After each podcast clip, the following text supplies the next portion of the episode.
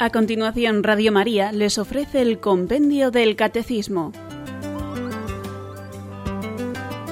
Es un espacio dirigido desde Roma por el Padre Mario Ortega y el Padre Roberto Visier.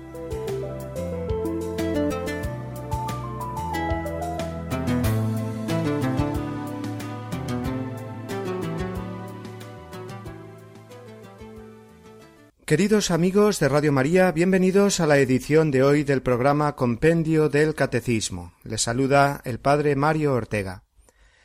En el capítulo tres de los Hechos de los Apóstoles leemos cómo los apóstoles Pedro y Juan se dirigen al templo para la oración de la tarde. Allí encuentran a la puerta a un tullido de nacimiento. Sin duda que vendría al recuerdo de ambos aquellas veces en que Jesús se había encontrado con tullidos, ciegos o paralíticos. Ahora el Señor ya estaba ascendido a los cielos, su presencia visible ya no estaba allí con ellos. Este hombre tullido les pide limosna. Es lo único que podía hacer para poder vivir. Pedro y Juan se detienen ante él y lo miran fijamente, como habían aprendido del Señor a mirar a las personas, con compasión, en estos instantes sentirían de nuevo las palabras del Maestro, esta vez no dirigidas a sus oídos, pero sí a su corazón. Quien crea en mí hará las obras que yo hago, y aun mayores. Recibid el Espíritu Santo. A quien vosotros oye, a mí me oye. Lo que hacéis a uno de estos, mis pequeños, a mí me lo hacéis. Recibid autoridad sobre toda clase de demonios y poder para curar enfermedades. No temáis, yo estoy con vosotros. Le dicen entonces al tullido, Míranos. Y él les miraba fijamente, nos dice el relato, esperando recibir algo de ellos. Pedro y Juan son muy pobres a nivel material, no tienen dinero, pero tienen un tesoro infinito que les ha dejado Cristo, les ha dado poder y autoridad para actuar en su nombre. Y entonces Pedro le dice No tengo plata ni oro, pero lo que tengo te doy. En nombre de Jesucristo Nazareno, echa a andar. Y el tullido curado entró con ellos en el templo para alabar a Dios. Queridos amigos, Jesús continúa la obra de la salvación a través de la Iglesia, como hoy veremos. Le ha dado la autoridad a los apóstoles, con Pedro a la cabeza, de atar y desatar, esto es, de perdonar los pecados y otorgar a la persona la más profunda liberación, que es la liberación del pecado. Los milagros de Jesús se siguen sucediendo a lo largo de la historia, curaciones milagrosas a través de la intercesión de beatos y santos, en los lugares emblemáticos de peregrinación y en cualquier lugar si hay verdadera fe, y la sanación Dios la concede para el bien integral, cuerpo y alma, de la persona. Pero no olvidemos que el mayor milagro es el de nuestra salud espiritual. Comentamos hoy los números del compendio que nos hablan, entre otras cosas, de los milagros de Jesús y de la autoridad que Jesús concede a su Iglesia. Llegamos con estas preguntas de hoy al final de la parte que el compendio dedica a los misterios de la vida pública de Jesús. Y en concreto los números que hoy comentaremos son del 108 al 111 los siguientes. ¿Por qué Jesús manifiesta el reino mediante signos y milagros? ¿Qué autoridad confiere Jesús a sus apóstoles en el reino? ¿Cuál es el significado de la transfiguración? ¿Cómo tuvo lugar la entrada mesiánica de Jesús en Jerusalén?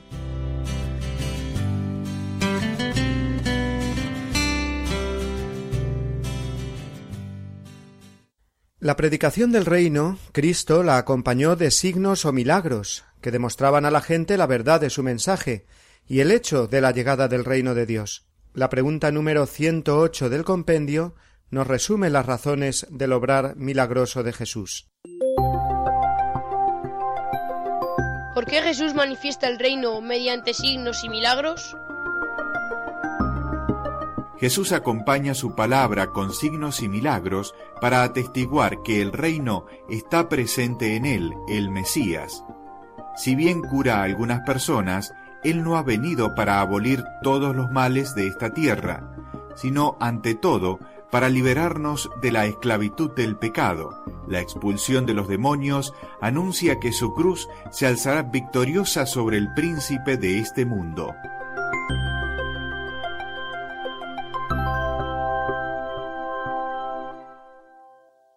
Los milagros de Jesús, o prodigios y señales, como los definió San Pedro el día de Pentecostés, pertenecen con seguridad al contenido integral de los Evangelios.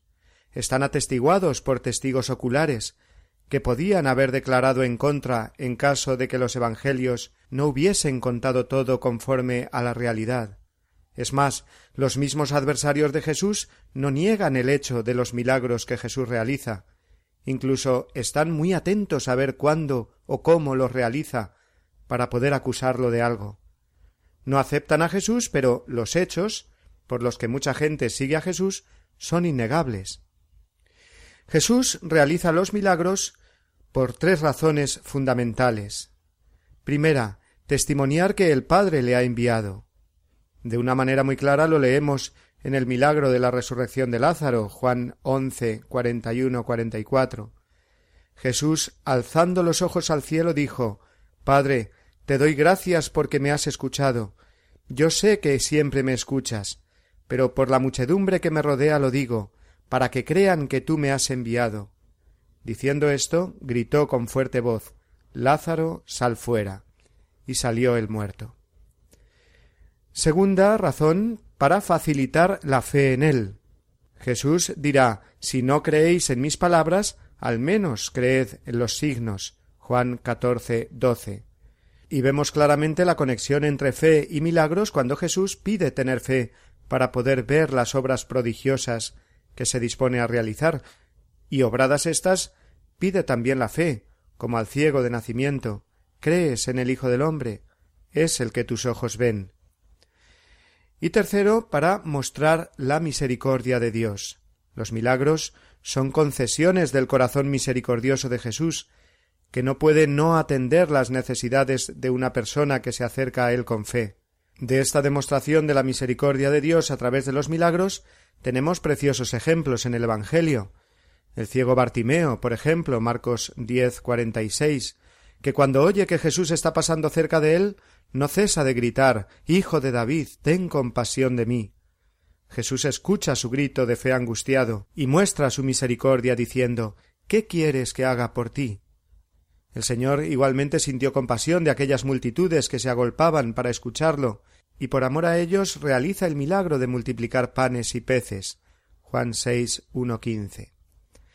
Los milagros, en definitiva, fortalecen la fe en el Hijo de Dios, y no han de ser considerados como obras para manifestar un poder y nada más. Son signos, y un signo significa algo más allá de lo que se ve. El Señor, haciendo milagros, quiere que comprendamos que Él es el Dios que ha venido a realizar el mayor milagro de la salvación, la curación del alma herida, privada de Dios, esclava del pecado. Así, cuando descuelgan del techo de la casa donde Jesús estaba a aquel paralítico en su camilla, Lucas 5, 17, Jesús lo primero que le dirá es Tus pecados están perdonados. Le cura el alma, que es la peor parálisis de este hombre pero para hacer ver a los que murmuraban que realmente Él tiene el poder divino de perdonar los pecados, entonces realiza el milagro de la curación corporal. Los milagros que liberaban a los hombres de los males terrenos, como el hambre o la injusticia, ¿eh? como la conversión milagrosa de Zaqueo, por ejemplo, o lo libran de la enfermedad y de la muerte, no quieren decir que Jesús viniera solo para abolir todos los males de aquí abajo, sino para librar a los hombres de la esclavitud del pecado, que es lo que impide al hombre ser hijo de Dios, y es causa de todas las esclavitudes y sufrimientos más profundos de los hombres. San Agustín dice a este respecto el haberse hecho hombre por nosotros ha contribuido más a nuestra salvación que los milagros que ha realizado en medio de nosotros. El haber curado las enfermedades del alma es más importante que el haber curado las enfermedades del cuerpo destinado a morir. Pero la fe es un misterio, y cuando el corazón se cierra a Dios, no hay milagro que convenza a una persona. Esto lo vemos repetidas veces en el Evangelio. Para los adversarios de Jesús, sus milagros son obras del demonio. Lo leemos en Marcos 3:22. Y aunque Cristo, en su infinita misericordia, les declara lo evidente, esto es, que expulsar demonios con el poder de los demonios es una absurda contradicción, sus enemigos, incomprensiblemente, endurecen el corazón cada vez que asisten a un milagro. Cuando cura al ciego de nacimiento, Juan 9, niegan lo evidente, lo que todos ven, y uno de los milagros que tuvo más resonancia y por el que muchos se convirtieron al Evangelio, como fue el de la resurrección de Lázaro, Juan once, fue precisamente lo que motivó la decisión definitiva de dar muerte a Jesús. En cualquier caso, los milagros de Jesús muestran su poder como Dios, poder que se manifiesta sobre las leyes de la naturaleza, por ejemplo, cuando camina sobre las aguas, Mateo 14, 22, o cuando calma la tempestad, Mateo 8, 23, o cuando hace que las redes se llenen de peces, Lucas 5, 1. Pero también, y sobre todo, manifiesta un poder sobre las fuerzas del mal que acechan al hombre, un poder sobre el demonio y sus obras que esclavizan a los hombres. Los milagros son una clara demostración de que el demonio se somete a Cristo, porque Cristo es Dios. La venida del reino de Dios significa la derrota del reino de Satanás. Mateo 12, 26. Hay muchos milagros de exorcismos precisamente para revelar la victoria de Cristo sobre el príncipe de este mundo, y para darnos esa seguridad y esa paz que necesita nuestro corazón al saber que estamos en manos de un Dios todopoderoso, y no de un espíritu malo que nos aboca al sufrimiento y a la destrucción. Muchísimos fueron los milagros de Jesús. Eh, Juan, antes de concluir su Evangelio, nos dice que muchas otras señales hizo Jesús en presencia de sus discípulos, que no están presentes en este libro. Juan 20, 30 y da el porqué de la selección que ha hecho. Estas han sido escritas para que creáis que Jesús es el Mesías, Hijo de Dios, y para que creyendo tengáis vida en su nombre. Sin embargo, no tenemos nunca que olvidar que el mayor milagro de Jesús y que establecerá definitivamente su reino será el de su resurrección. Este milagro es precisamente el fundamento de nuestra fe, como nos declara San Pablo en 1 Corintios 15, 12. En fin, podríamos hablar sin parar del significado y valor salvífico de todos y cada uno de los milagros de Jesús, pero nuestro programa eh, se llama compendio y debemos compendiar, no extendernos demasiado. Por eso llega ahora el momento de la primera pausa musical en nuestro programa de hoy.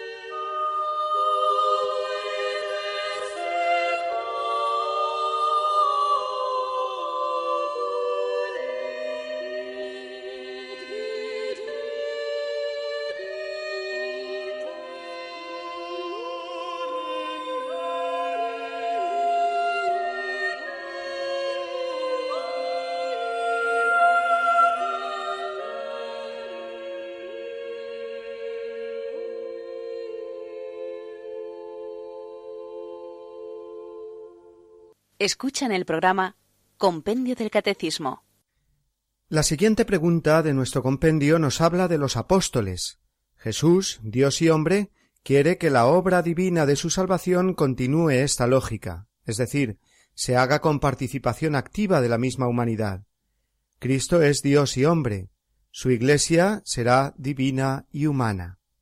Divina porque Él la fundó, humana porque la estableció sobre el fundamento de unos hombres que Él mismo eligió y autorizó. Así nos lo enseña el número 109. ¿Qué autoridad confiere Jesús a sus apóstoles en el reino? Jesús elige a los doce, futuros testigos de su resurrección, y los hace partícipes de su misión y de su autoridad para enseñar, absolver los pecados, edificar y gobernar la Iglesia. En este colegio, Pedro recibe las llaves del reino y ocupa el primer puesto con la misión de custodiar la fe en su integridad y de confirmar en ella a sus hermanos.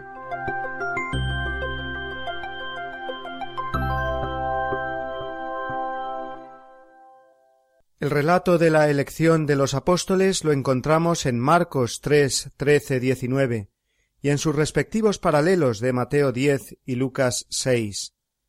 Pasó la noche orando, nos detalla San Lucas, lo cual significa, en palabras de Benedicto XVI, que la elección de los discípulos es un acontecimiento de oración. Ellos son, por así decirlo, engendrados en la oración, en la familiaridad con el Padre. Así, la llamada de los doce tiene muy por encima de cualquier otro aspecto funcional un profundo sentido teológico. Su elección nace del diálogo del Hijo con el Padre. Hasta aquí la cita del Papa, en concreto de su libro Jesús de Nazaret. Los apóstoles estarán llamados a ser las columnas de la Iglesia. Luego de ahí comprendemos que su elección sea fruto de la oración de Jesús. En segundo lugar, el Evangelio también nos detalla que el Señor llamó a los que él quiso. Uno no puede hacerse discípulo por sí mismo, sino que es el resultado de una elección de Dios. Nadie viene a mí si el Padre no lo atrae, dirá el Señor. Esta vocación o llamada personal y concreta de los apóstoles supone que Jesús conocía bien a estos hombres, conoce bien el corazón de todos los hombres, sabe sus méritos y sus miserias, sus fortalezas y sus debilidades, conoce su ignorancia y falta de virtud en tantos casos, y aun así los elige, el grupo lo conforman hombres de muy diversa procedencia. Hay desde pescadores, gran parte de ellos, hasta publicanos, como Mateo.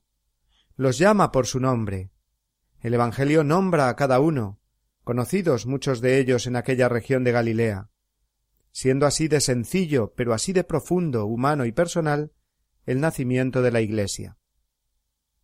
Los apóstoles formarán un colegio, el colegio de los apóstoles, un grupo homogéneo, unido por un ideal, guiados por un único Maestro y Señor, Cristo. Serán llamados los doce. Y el número es muy significativo, porque hace una referencia directa al Antiguo Testamento, ya que doce eran los hijos de Jacob que dieron lugar a las doce tribus de Israel. Después del exilio sólo quedó prácticamente la tribu de Judá. Luego el número doce indica un retorno a los orígenes de Israel, un nuevo principio, la Iglesia. Los doce apóstoles formarán el nuevo pueblo de Dios que es la Iglesia, un pueblo abierto a todos los pueblos de la tierra, un pueblo para todas las etapas sucesivas de la historia hasta el fin del mundo. Luego la Iglesia no es un invento de los hombres, que nada tiene que ver con el Evangelio, como muchas veces se nos intenta presentar, sino que tiene su raíz en el mismo Cristo, que eligió a los apóstoles. Los eligió para que estuvieran con él y para enviarlos a predicar. Pero la enseñanza que les dará no será tan teórica como práctica. Aprended de mí, que soy manso y humilde de corazón, les repetirá. Les da instrucciones, sí, de cómo tienen que obrar cuando vayan de una ciudad a otra, pero será el día a día con él, esa intimidad habitual con el Señor, la que dará a los apóstoles el conocimiento del Evangelio que tienen que enseñar al mundo serán los testigos de su palabra, de sus milagros, de su caridad, serán los testigos de su resurrección. dejarán todo por seguir al Maestro, y su fe estará continuamente expuesta a la prueba. Al final del discurso del pan de vida, cuando tanta gente abandona a Jesús, Jesús pregunta a los apóstoles ¿También vosotros os queréis marchar? o en aquel momento en que les pregunta ¿quién decís que soy yo? Aprenderán tantas veces a base de errores. ¿De qué ibais hablando por el camino? les preguntará Jesús para corregirles, pues habían estado discutiendo quién era el más importante. Experimentarán también la amargura de dejar solo al Maestro, de negarlo, hasta tres veces Pedro, de no creer en su palabra, como Tomás después de la resurrección. Vivirán en definitiva unidos a Cristo, porque el mensaje que han de transmitir es el de la unidad de fe y de caridad que se da entre todos los redimidos por Cristo. Jesús hace de los apóstoles partícipes de su misión y de su autoridad. En su nombre enseñarán, absolverán los pecados y gobernarán la Iglesia. La misión de enseñar supone que Dios quiere que su mensaje llegue a todos a través del ministerio de la Iglesia, que es la encargada de velar para que el mensaje del Evangelio se conserve puro y libre de todo error. San Pablo nos muestra en una de sus cartas cómo son conscientes de esta misión. Al obispo Timoteo le dice en su segunda carta, capítulo cuatro, versículo dos, proclama la palabra, insiste a tiempo y a destiempo, exhorta con toda paciencia y doctrina. Y junto a la misión de enseñar, será dada también a los apóstoles la potestad de perdonar los pecados. Recibid el Espíritu Santo. A quienes les perdonéis los pecados les quedan perdonados. A quienes se los retengáis les quedan retenidos. Juan 20, 22 y siguientes. Y también la potestad de gobernar, como diremos más adelante. Dentro del grupo de los doce apóstoles, Cristo nombra a Simón jefe y guía. La intención es tan clara que le cambia el nombre. Se dirige a él y le dice Simón, hijo de Jonás, tú eres Pedro, y sobre esta piedra edificaré mi iglesia. El Señor establece el primado de Pedro en una entrañable escena acaecida en la región de Cesarea de Filipo. Después de preguntarles a todos ¿Quién decís que soy yo? Y tras un tenso silencio por parte de los apóstoles, es Pedro el que interviene diciendo Tú eres el Cristo, el Hijo de Dios vivo. Cristo le declara a continuación que esa respuesta le ha sido inspirada desde el cielo, el Padre se la ha inspirado. Pero Pedro ha respondido en nombre de todos. La fe de Pedro es la fe de la Iglesia. Y es a continuación cuando Jesús le promete que la Iglesia durará toda la historia y que las puertas del infierno no prevalecerán contra ella. Le da toda autoridad diciéndole Te daré las llaves del reino de los cielos. Lo que ates en la tierra quedará atado en el cielo, y lo que desates en la tierra quedará desatado en el cielo. Esta promesa significa que Cristo hace depositaria de los tesoros de la salvación a su Iglesia. Con Pedro a la cabeza, la Iglesia es el sacramento de salvación para la humanidad de todos los tiempos. Como explica el Catecismo Mayor en el número 553, el poder de las llaves significa la autoridad para gobernar la casa de Dios, que es la Iglesia. Jesús, el buen pastor, confirmó este encargo después de la resurrección. Apacienta mis ovejas. Juan 21, 15, 17. El poder de atar y desatar significa la autoridad para absolver los pecados, pronunciar sentencias doctrinales y tomar decisiones disciplinares en la Iglesia. El sucesor de Pedro es el Papa y los sucesores de los apóstoles los obispos. Ellos tienen el poder de las llaves para ejercerlo al servicio del pueblo de Dios. Hablaremos en la tercera parte del credo de la Iglesia más extensamente. Pero ahora conviene dejar bien claro que la autoridad con la que los pastores de la Iglesia, el Papa y los obispos ejercen su misión les viene del mismo Cristo. Y gracias a la sucesión apostólica, todas las generaciones pueden recibir la salvación que Cristo quiso que llegase a través de su cuerpo místico, la Iglesia, barca de salvación. Benedicto XVI es hoy el 264 sucesor de Pedro. De forma ininterrumpida, la barca de Pedro ha contado siempre con un timonel. y los cristianos podemos vivir con la garantía de que cuando el Papa enseña, lo hace en nombre de Cristo, guiado por el Espíritu Santo. Santa Catalina de Siena gustaba llamar al Papa como el dulce Cristo en la tierra. Su fe le llevaba a descubrir la presencia de Cristo buen pastor a través de su vicario en este mundo, que es el Papa. Damos paso ahora a una pausa y escuchamos una canción que nos puede ayudar a meditar lo comentado hasta ahora.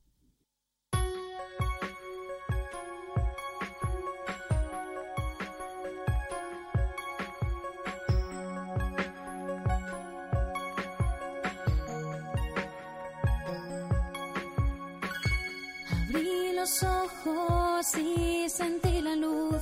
Lloré con fuerza para respirar. Es el milagro de la vida. Pequeña y frágil en mi despertar, solo escuchando la voz de papá y mamá sentí la sed del agua viva.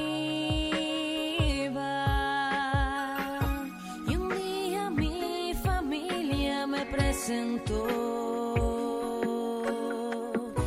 la casa del Señor Jesús.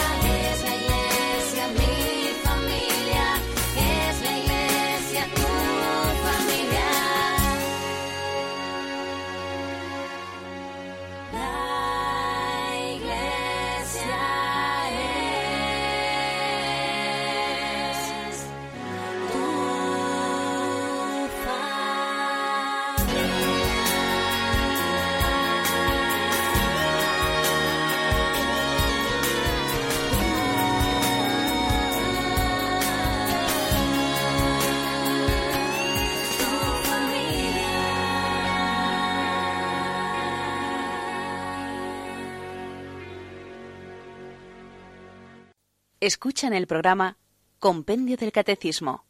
Los últimos momentos de lo que llamamos la vida pública de Jesús, antes de su pasión y muerte, vienen marcados por dos hechos teológica y espiritualmente muy densos que conviene comentar. Son el misterio de la transfiguración del Señor y su entrada mesiánica en Jerusalén. El compendio les dedica sendos números. Comenzamos por el primero, el ciento diez, que escuchamos a continuación.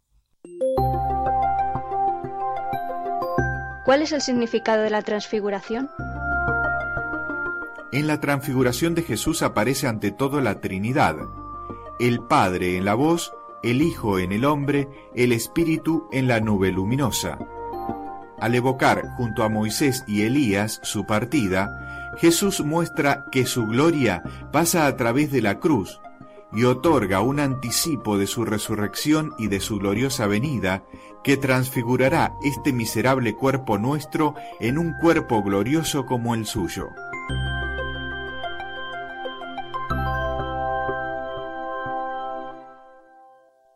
El luminoso misterio de la transfiguración del Señor lo encontramos en Lucas 9, 28, 36.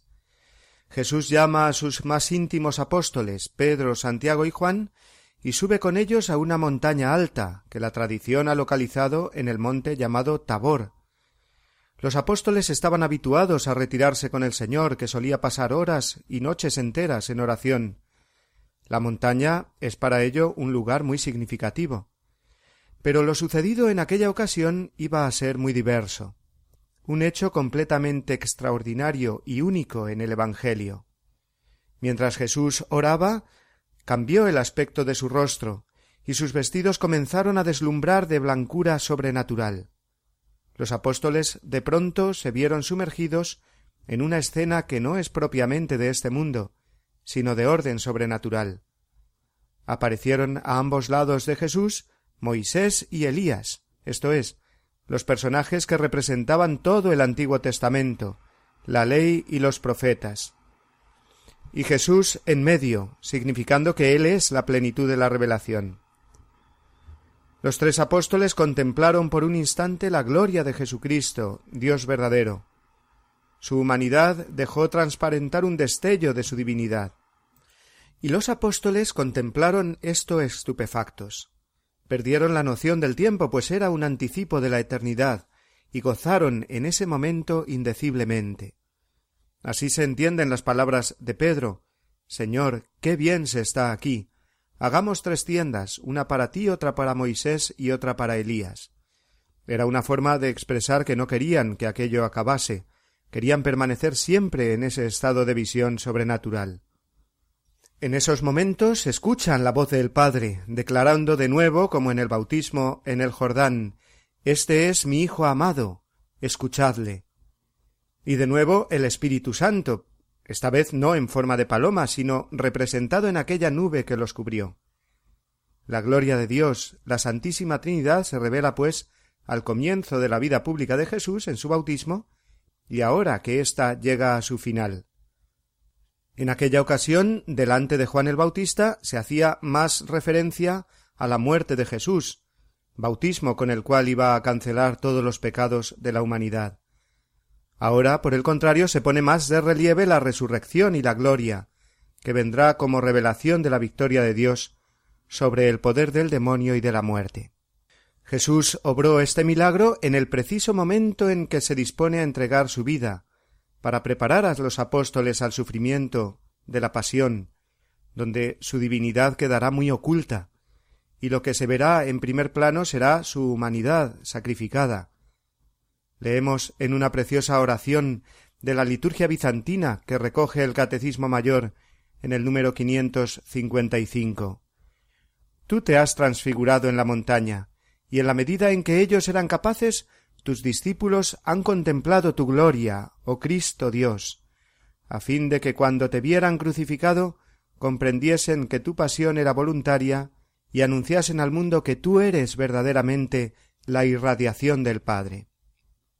Aquella visión se terminó y los apóstoles de nuevo vieron a Jesús solo ante ellos. Él les dijo que era necesario descender a Jerusalén, con todo lo que esto significa, nuestra vida es un estar con Cristo, y ya en esta vida el Señor nos muestra tantas veces su consuelo infinito, pero este no es sino un anticipo de lo que es la eternidad, un aperitivo, digámoslo así, para que no desfallezcamos en las pruebas ordinarias de esta vida.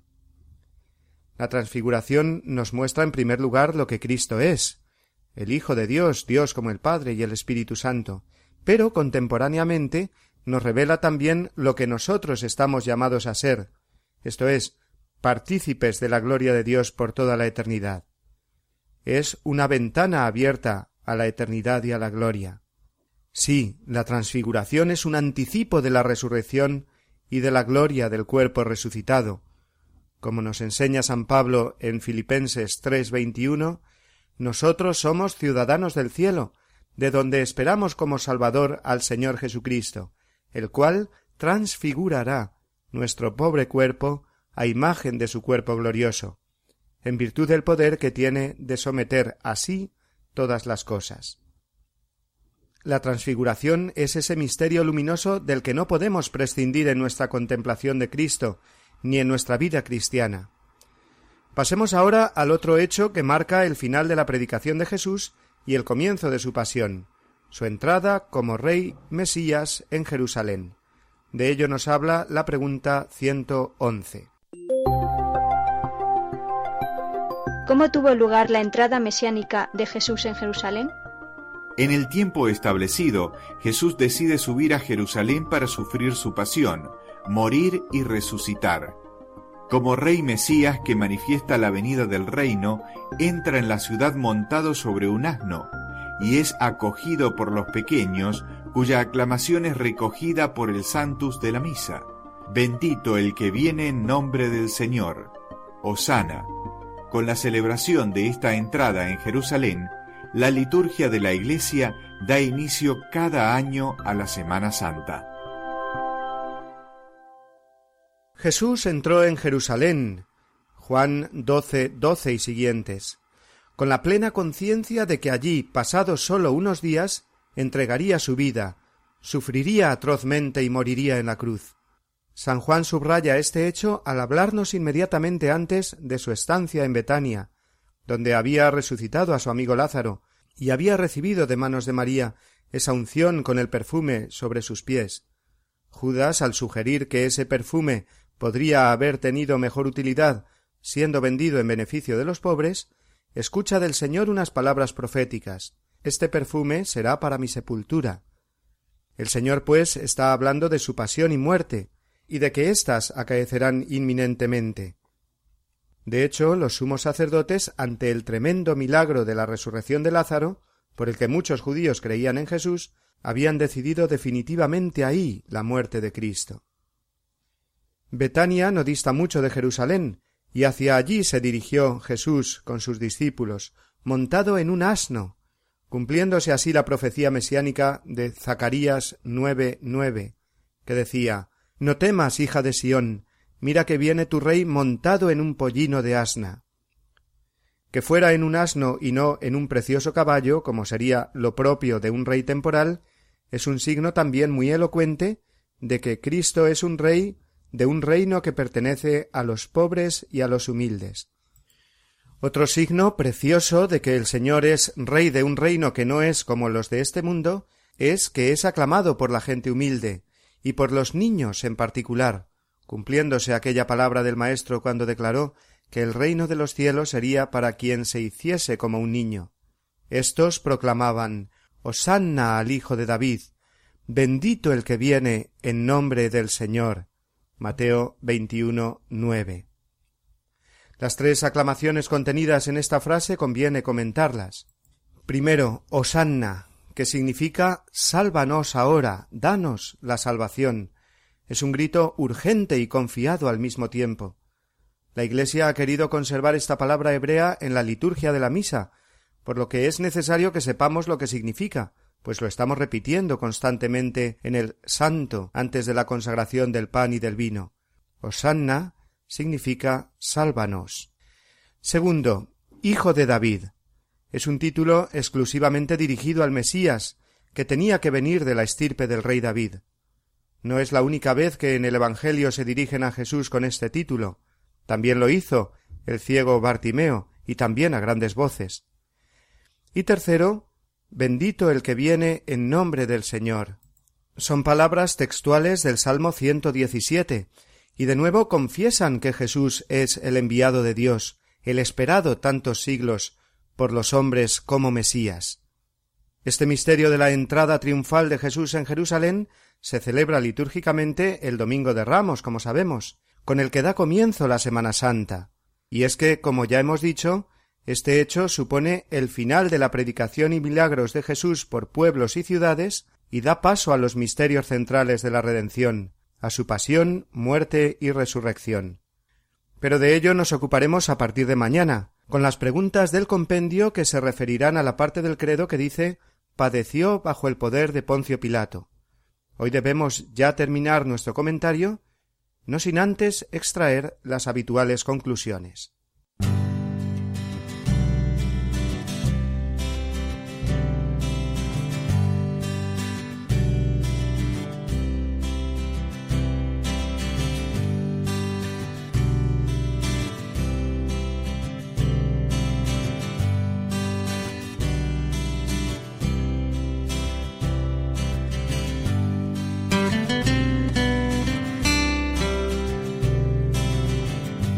Los milagros de Cristo son una gracia que Dios nos concede para que podamos descubrirlo más fácilmente como Mesías, como Dios hecho hombre que ha venido a salvarnos.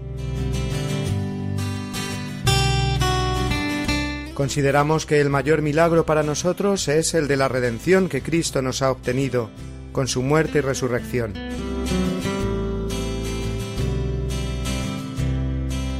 Y confiamos también en el poder benigno de Dios para las cosas de este mundo, salud, paz, etc., aun en las situaciones que nos parecen más difíciles. Acudimos, por tanto, con fe al Señor en todo momento, porque para el Señor nada hay imposible. Fruto también de la misericordia de Dios es el poder y la autoridad que ha otorgado a su Iglesia al apóstol Pedro y a sus sucesores, los papas, a través de la historia, Cristo les ha concedido el poder de las llaves para bien de todo el pueblo de Dios. En el misterio de la transfiguración del Señor contemplamos su gloria, la que le corresponde como Dios verdadero, pero también se nos anuncia nuestra participación en la vida gloriosa con Cristo resucitado.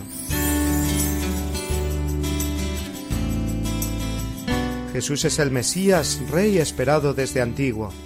Su entrada triunfal en Jerusalén, aclamado por los más humildes, nos manifiesta a la vez que su reino es el reino de la paz y del amor.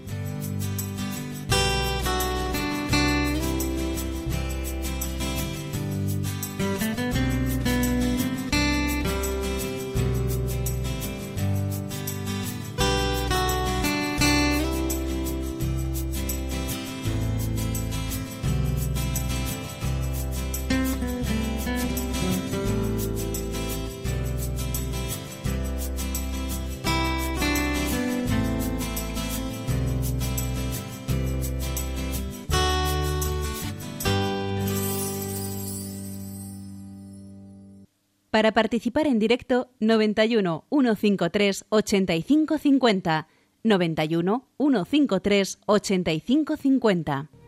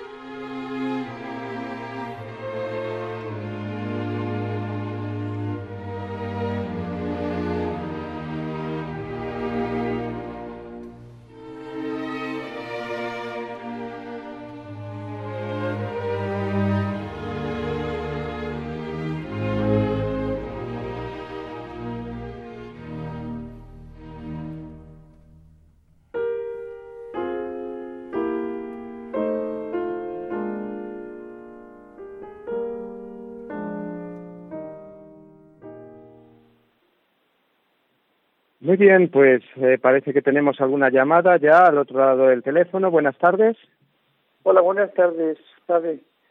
Adelante. Pues llamaba porque yo que creo que siempre lo de Dios que nos dice, nos dice, la tierra es una bola. Digo, bueno, si ya sabía en aquellos tiempos ya los santos padres ya, vamos, sabían que la tierra era redonda, digo, como es que no lo dijeron antes de defender de América y todo esto.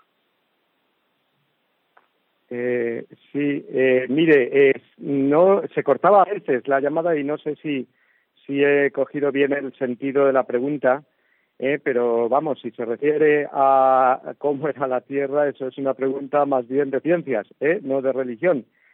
Eh, que la religión en la Biblia, pues nos, no es su objetivo decirnos cómo ni cómo es la Tierra físicamente hablando ni, ni nada por el estilo, sino pues eh, razones o cuestiones religiosas, ¿eh? Entonces vamos a dar paso a una llamada más que creo que hay al otro lado del teléfono. Buenas tardes. Hola, buenas tardes. ¿Me, me oye bien, padre? Adelante. Sí, sí, adelante. Mire, yo quería hacer una, una reflexión que estoy teniendo últimamente con, en, en, con respecto con los evangelios. A ver qué le parece y si me puede aportar algo también.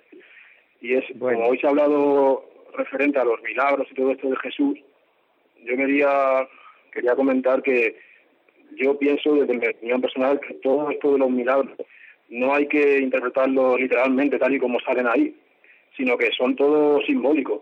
Es todo una forma de, de representar que, por ejemplo, eh, todas las enfermedades son problemas a lo mejor internos que tiene la persona. Por ejemplo, los ciegos, no es que estuvieran ciegos, sino que son gente que no quieren eh, o no quieren interpretar la, la, realidad tal y como la están viendo. Por ejemplo, eh, el, la lepra, los leprosos eran la gente que estaban todo el rato pues cometiendo pecados y, y la forma de, de, no cometer pecados es pues librando efectivamente el alma con, con, la duda y, y del miedo para no volver a caer en el pecado. Uh. Muy bien, bueno, pues vamos a contestar así a nuestro oyente. Eh, bueno, en principio no tenemos por qué eh, dudar de que eh, no sea así. Es decir, sabemos que en tiempos de Jesús, y eso lo sabemos eh, por la historia también, no solo por lo que nos cuentan los evangelios, la Biblia, pues había muchos leprosos. La enfermedad de la lepra era incurable y por lo tanto sabemos que eran excluidos, etcétera. O sea, tal como lo cuentan los evangelios. No tenemos por qué pensar en ese sentido que se trata de una cosa simbólica. Que además de, eh, de ser histórico, el significado de la ceguera eh, o de la lepra puede tener un sentido espiritual y de mm, la lectura de un, eh, de un milagro en el Evangelio podemos sacar una aplicación espiritual, por supuesto. ¿eh? Pero eso no quita, mm, porque entonces estamos eh, poniendo en duda o negando una cosa que no tenemos por qué negar, no tenemos ninguna razón para negarla. ¿eh? Entonces, pues cualquier libro mmm, antiguo podríamos decir, bueno, pues esto no sabemos eh, si es verdad o no es verdad, y entonces caemos ahí en escepticismo que no tiene lógica ni ninguna racionalidad. ¿eh? Entonces, eh, los hechos que se relatan en la vida, los milagros, son históricos, pero más allá de esa historicidad, pues les podemos sacar una aplicación espiritual, por supuesto que sí. Vamos a dar paso a otra llamada más. Buenas tardes. Hola, buenas tardes. Adelante. Sí, mire, yo quería preguntarle mmm, si qué motivación pudo tener Judas para traicionar a Jesús. Él pensó que era un libertador político o quiso probar a ver si realmente era el Hijo de Dios. ¿Cuál fue exactamente la motivación que le llevó a la traición? Esa era la pregunta. Gracias. Sí, muy bien, muchas gracias. Pues en concreto, este tema lo tratará más el padre Roberto a partir de mañana, de la, de la semana que viene, porque vamos a ver precisamente los programas dedicados a la pasión del Señor. Pero eh, sí que adelantamos, porque es una pregunta realmente interesante, que el eh, Judas es un misterio, ¿no? Es el misterio del pecado eh, y además en esa confrontación directa con el Hijo Dios, ¿no? ¿Qué es lo que pasó por la cabeza y por el corazón de Judas? Pues es muy complejo. Una desconfianza hacia el Señor, del cual se esperaba fuera un Mesías más, eh, mm, digamos, más en el orden temporal, pues seguramente. También eh, mm, ese egoísmo que nos mm, dice muchas veces el Evangelio, a veces el Evangelio que tenía, porque era el que guardaba los dineros, ¿no? Y era un poco ladrón en ese sentido también. Esa falta de confianza con el Señor, en fin, yo puedo decir que se eh, juntaron muchas cosas, ¿eh? conforme a lo que los evangelios nos dicen, ¿no? Se juntaron muchas cosas y, y, bueno, pues dieron lugar a esa situación, también el engaño por parte de los fariseos y sumos sacerdotes, que a lo mejor pues le prometieron eh, que, que, su maestro sería juzgado ¿eh? según pues un juicio pacífico y, sabemos que no fue así, o sea que también fue engañado muchas cosas se juntaron, de manera que lo que pasó por su corazón y por su mente, pues realmente es un misterio, pero un misterio que nos puede también iluminar mucho en cuanto a lo que es el pecado y lo que muchas veces también pasa por nuestra cabeza y por nuestro corazón. Vamos a aprovechar eh, para contestar alguna llamada que eh, están llegando por correo electrónico. En concreto, eh, leo esta que dice, Hablar de situaciones o circunstancias en la vida de otras personas sin intención de dañar ni maldad es pecado, es criticar. ¿Cuándo es pecado? ¿Y cuándo o, no siempre lo es? ¿Eh? Bueno, eh, nos dice esta persona que si realmente el, hablar, decir cosas de otras personas sin mala intención, sin intención de dañar, pues si siempre es crítica, sí o no.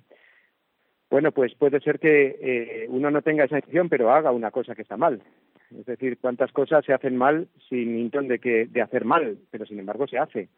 Entonces hay que tener mucho cuidado cuando se habla de las personas. Yo siempre aquí eh, procuro aplicar y procuro eh, aconsejar a los demás que apliquen esta frase de los santos, que dice así, yo se lo he oído ya varios años, dice, de los demás o hablar bien o no hablar. ¿eh? Creo que es una máxima que, el que la cumpla nunca va a fallar aquí. ¿eh? De los demás, o hablar bien o no hablar. ¿eh? Bueno, pues vamos a también a mm, hacer un pequeño resumen, digamos, de lo que hemos visto hasta ahora, que ha sido la vida pública de Jesús, y lo que empieza a partir de mañana, que eh, son las preguntas bajo la afirmación del credo padeció bajo Poncio Pilato. Veremos ahí todas eh, las preguntas referentes a la pasión y la muerte del Señor. Y como ya el tiempo se nos echa encima, eh, yo quería hoy terminar, y les invito a todos los oyentes a que se unan a esta oración, con un himno, hemos estado hablando de la transfiguración del Señor, el himno que precisamente la liturgia de las horas nos propone para ese día, que es un himno que a mí me gusta mucho, que creo que es muy mm, muy útil y muy bonito el poderlo mm, rezar ahora todos juntos. Y dice así: Transfigúrame, Señor, transfigúrame. Quiero ser tu vidriera, tu alta vidriera azul, morada y amarilla. Quiero ser mi figura, sí, mi historia, pero de ti en tu gloria traspasado Transfigúrame, Señor, transfigúrame. Mas no solo a mí, purifica también a todos los hijos de tu Padre, que te rezan, conmigo o te rezaron. ¿O que acaso ni una madre tuvieron que les guiara a balbucir el Padre nuestro? Transfigúranos, Señor, transfigúranos. Si acaso no te saben o te dudan o te blasfeman, límpiales el rostro como a ti la Verónica. Descórreles las densas cataratas de sus ojos, que te vean, Señor, como te veo transfigúralos, Señor, transfigúralos. Que todos puedan, en la misma nube que a ti te envuelve, despojarse del mal y revestirse de su figura vieja y en ti transformada. Y a mí, con todos ellos, transfigúrame. Transfigúranos, Señor, transfigúranos. Y la bendición de Dios Todopoderoso, Padre, Hijo y Espíritu Santo, descienda sobre todos nuestros oyentes y los acompañe siempre. Hasta mañana, si Dios quiere.